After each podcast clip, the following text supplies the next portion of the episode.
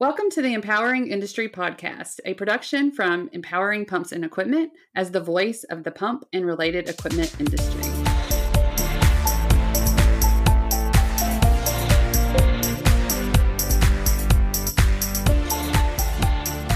Hey everyone, and welcome to the Empowering Industry Podcast. I'm your host, Charlie Matthews. I'm so excited to be here with you.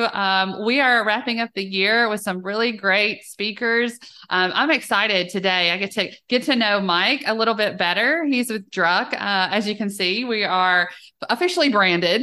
We've got the Empowering Pumps and Equipment. If y'all haven't, check that out at EmpoweringPumps.com. There's tons of content there. We like to share stories here of interesting people we meet, and today's no different. Mike, I'll let you jump on here and introduce yourself. Hey guys, I'm Mike Piantedosi. I am the Druck North America Service Leader here in the Billerica, Massachusetts. Very cool. Very cool. And I have been there. I've loved working with Baker Hughes as a whole, but being able to see the facility and really just work with your whole team has been amazing. So I am curious though, every time I get to meet people, I'm just, my question is, how did you get in the industry? And I have looked a little bit at your background, but what brought you into this industry? It's super interesting. So before this, I was in retail management for 14 years, and, I loved what I did every single day, leading teams, teamed anywhere from 20 to 150 personnel. And I absolutely loved it. But, had some life changes where I had two young children. I have a 6-year-old and a 2-year-old now. And I was working 78 hours a week. It was a lot. It was very demanding, traveling to different stores and districts in the region. So I had a friend who actually worked here on site. And he's like, hey, I think you'd be a great operations manager. Love to have you come down, check it out. And I just fell in love. I fell in love. The work is always here. What we do every day for the customer, take care of the customer, take care of the team. But at the end of the day, it's the culture we have here and the people. And it was very easy to jump right in and learn a whole new industry, which I love. So. Yeah. And you do have that background though, right? You went to school on the management side, information. Tell me why you picked that route. So honestly, I wanted to really get a deeper understanding into business, management information systems, and really get a deep, just understanding what we do as an industry. But I realized it didn't have to be just retail management. I could apply this, the behaviors, the skills that I've learned over the years, working on different teams and different projects in any industry. And I chose this one. And at first, it was a culture shock. I said to myself, well, what did I get myself into? But at the end of the day, it's all about the people. It's about the customer. And that's what I love most. That's what keeps me here. It's what keeps me going every day. Yeah. And, well, I have seen that from you. I absolutely love kind of the posts that you do on LinkedIn, because you are talking about leadership. You're showcasing your team. And I think that's so important. So what got you interested in that kind of leadership realm? Honestly, I love watching the team grow. I love seeing, I have a lot of team members that come to me and say, Mike, I'm perfectly comfortable where I'm at right now. I don't want to grow with the company, but I love kind of spinning that a little bit. Like I like seeing them try new things, get into a new product line, get into a new type of industry within the business. That's very important to me. And then I have some team members who really want to grow, want to be VP, want to be CEO. So there's all different levels, but I love connecting with everyone and getting them and showing them that they could be something and maybe they never thought they could be. Yeah, and that's so true. And I think that the way that you do that, you create that trust, right? And I've actually experienced this on our team as well, right? Like everybody is not going to do the same task, is not going to be, driven to do and perform the same ways, but you really have to get to know. But I do think it's our job to kind of push them just a little bit, to just encourage them to do something a little bit different, because that's what keeps us challenged and inspired. And, sometimes it does get repetitive, our jobs, and to kind of do something new, or interesting or fun, kind of, I won't even say like a side job, within your company, right? It's like just a little extra project or something that can make all the difference. Yeah.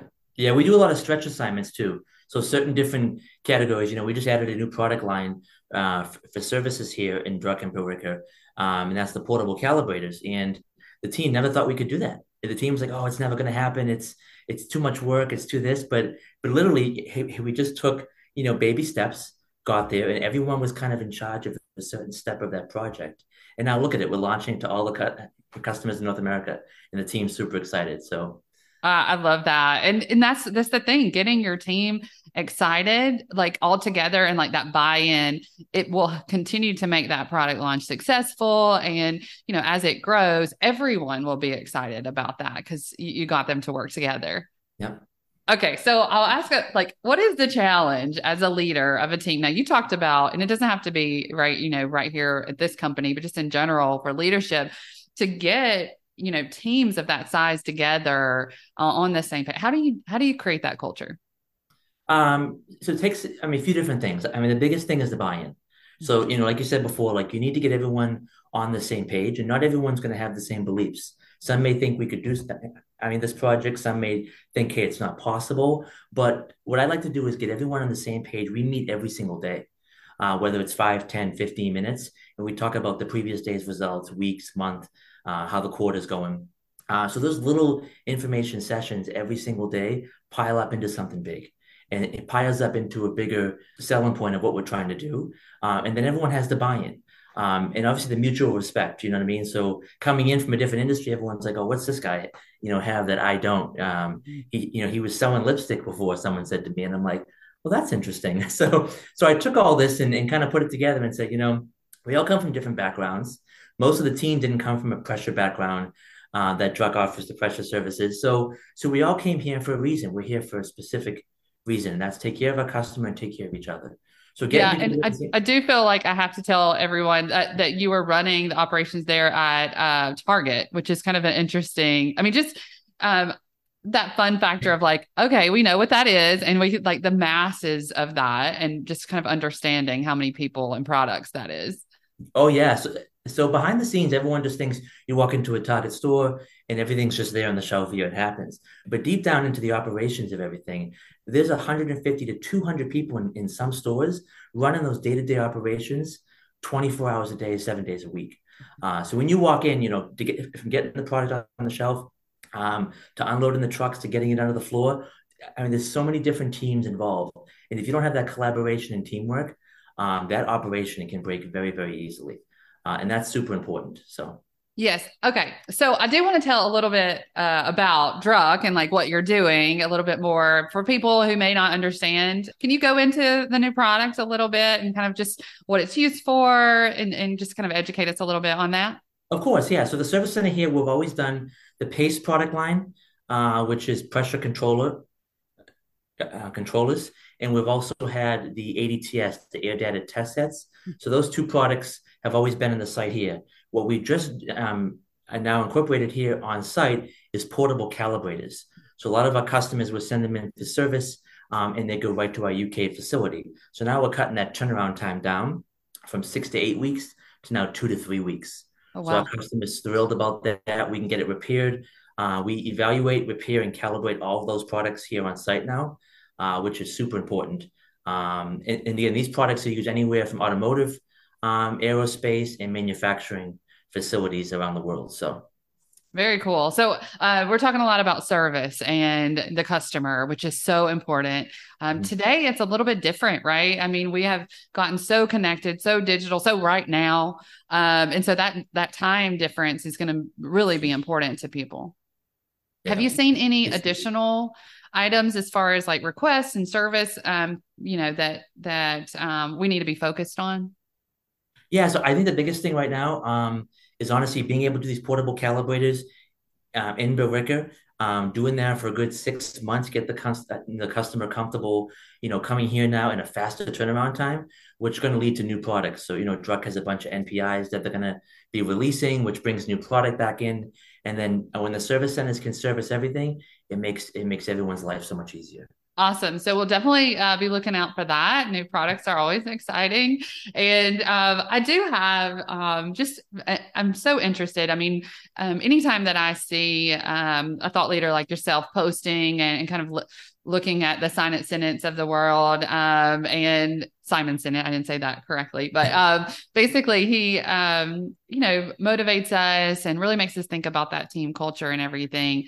Do you have any suggestions or other leaders that you follow that you could share with us? Yeah, so honestly, Simon Sinek is my number one. I went to go see him live in Boston and had the opportunity to meet him a couple of years back before the pandemic, and it was such a great opportunity. Just the way he touches people with his words. I can relate. He talks about finding your why, and that is so important. We wake up every day, be like, what gets you out of bed every day? What makes you go to work? And for me, that's inspiring each and every individual that I work with. Whether it's, a simple task for the day or sitting down with them and coming up with the whole development plan on how they can move around within the company. Super important. I love Simon. He's great. I follow him. I read his books. It's just so important. He talks about, he compares it largely to the military in some of his videos. And he talks about how, we are, a great culture in a building treats everyone as brothers and sisters, not colleagues and coworkers. And that is so important. And that's what we kind of do here. The culture in Billerica is that, we look out for each other, and everyone has each other's backs through thick and thin. And that's super important for culture. And that's what drives the possibilities we're doing now. So. Oh, I love it so much. And so, all I can think of is kind of that challenging world that you were in, kind of high travel and go and managing all of these people, and being able to shift into this culture. That's really important. First of all, for our industry, you'll hear me talk about that a lot. Just the equipment that we make and the service that we give is vital, right, to all of us and our comforts. And, being able to make that shift and be there for your family and then create this family of workers there. I mean, that people who are looking for jobs or looking for a change, sounds like a great opportunity to work with you, Mike. I do have a couple of little rapid fire questions that I saw that you played jazz back in the day. Is that still your favorite music? Just curious. Yeah. So growing up, I played the piano. Okay. Absolutely loved it. I started at 5 years old. I did private lessons all the way up until high school. And then I loved it. And then in high school, I joined the jazz band. I started the alto saxophone. I started playing the alto sax, and we traveled to New York every year to perform in various competitions. So being able to do the piano and the alto sax was a different combination, but it was fun. And I still keep up with it to this day. So. Very cool. Very cool. Yeah. Okay. So I know you have told us about your leader, but do you have a favorite book that you would like to just let us know about? A favorite book? It's kind of nerdy, but I do like the understanding, the A3 fundamentals. It's a book. I can't recall who it's by. Okay. But it's something that we did here to help get this where we are today, following the A3 model. And it's been very successful, and it was a very good read. So I love it. Okay. What is the best advice you have ever received? The best advice I've ever received. I would say, be who you are, be the natural person that you are, and do what you believe is right all the time.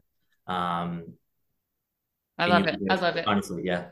Okay. So I'm going to shift it just a little bit for you. And if there's kind of a young person coming into our industry, what advice would you give them? What advice? I would let them know, don't be afraid to fail.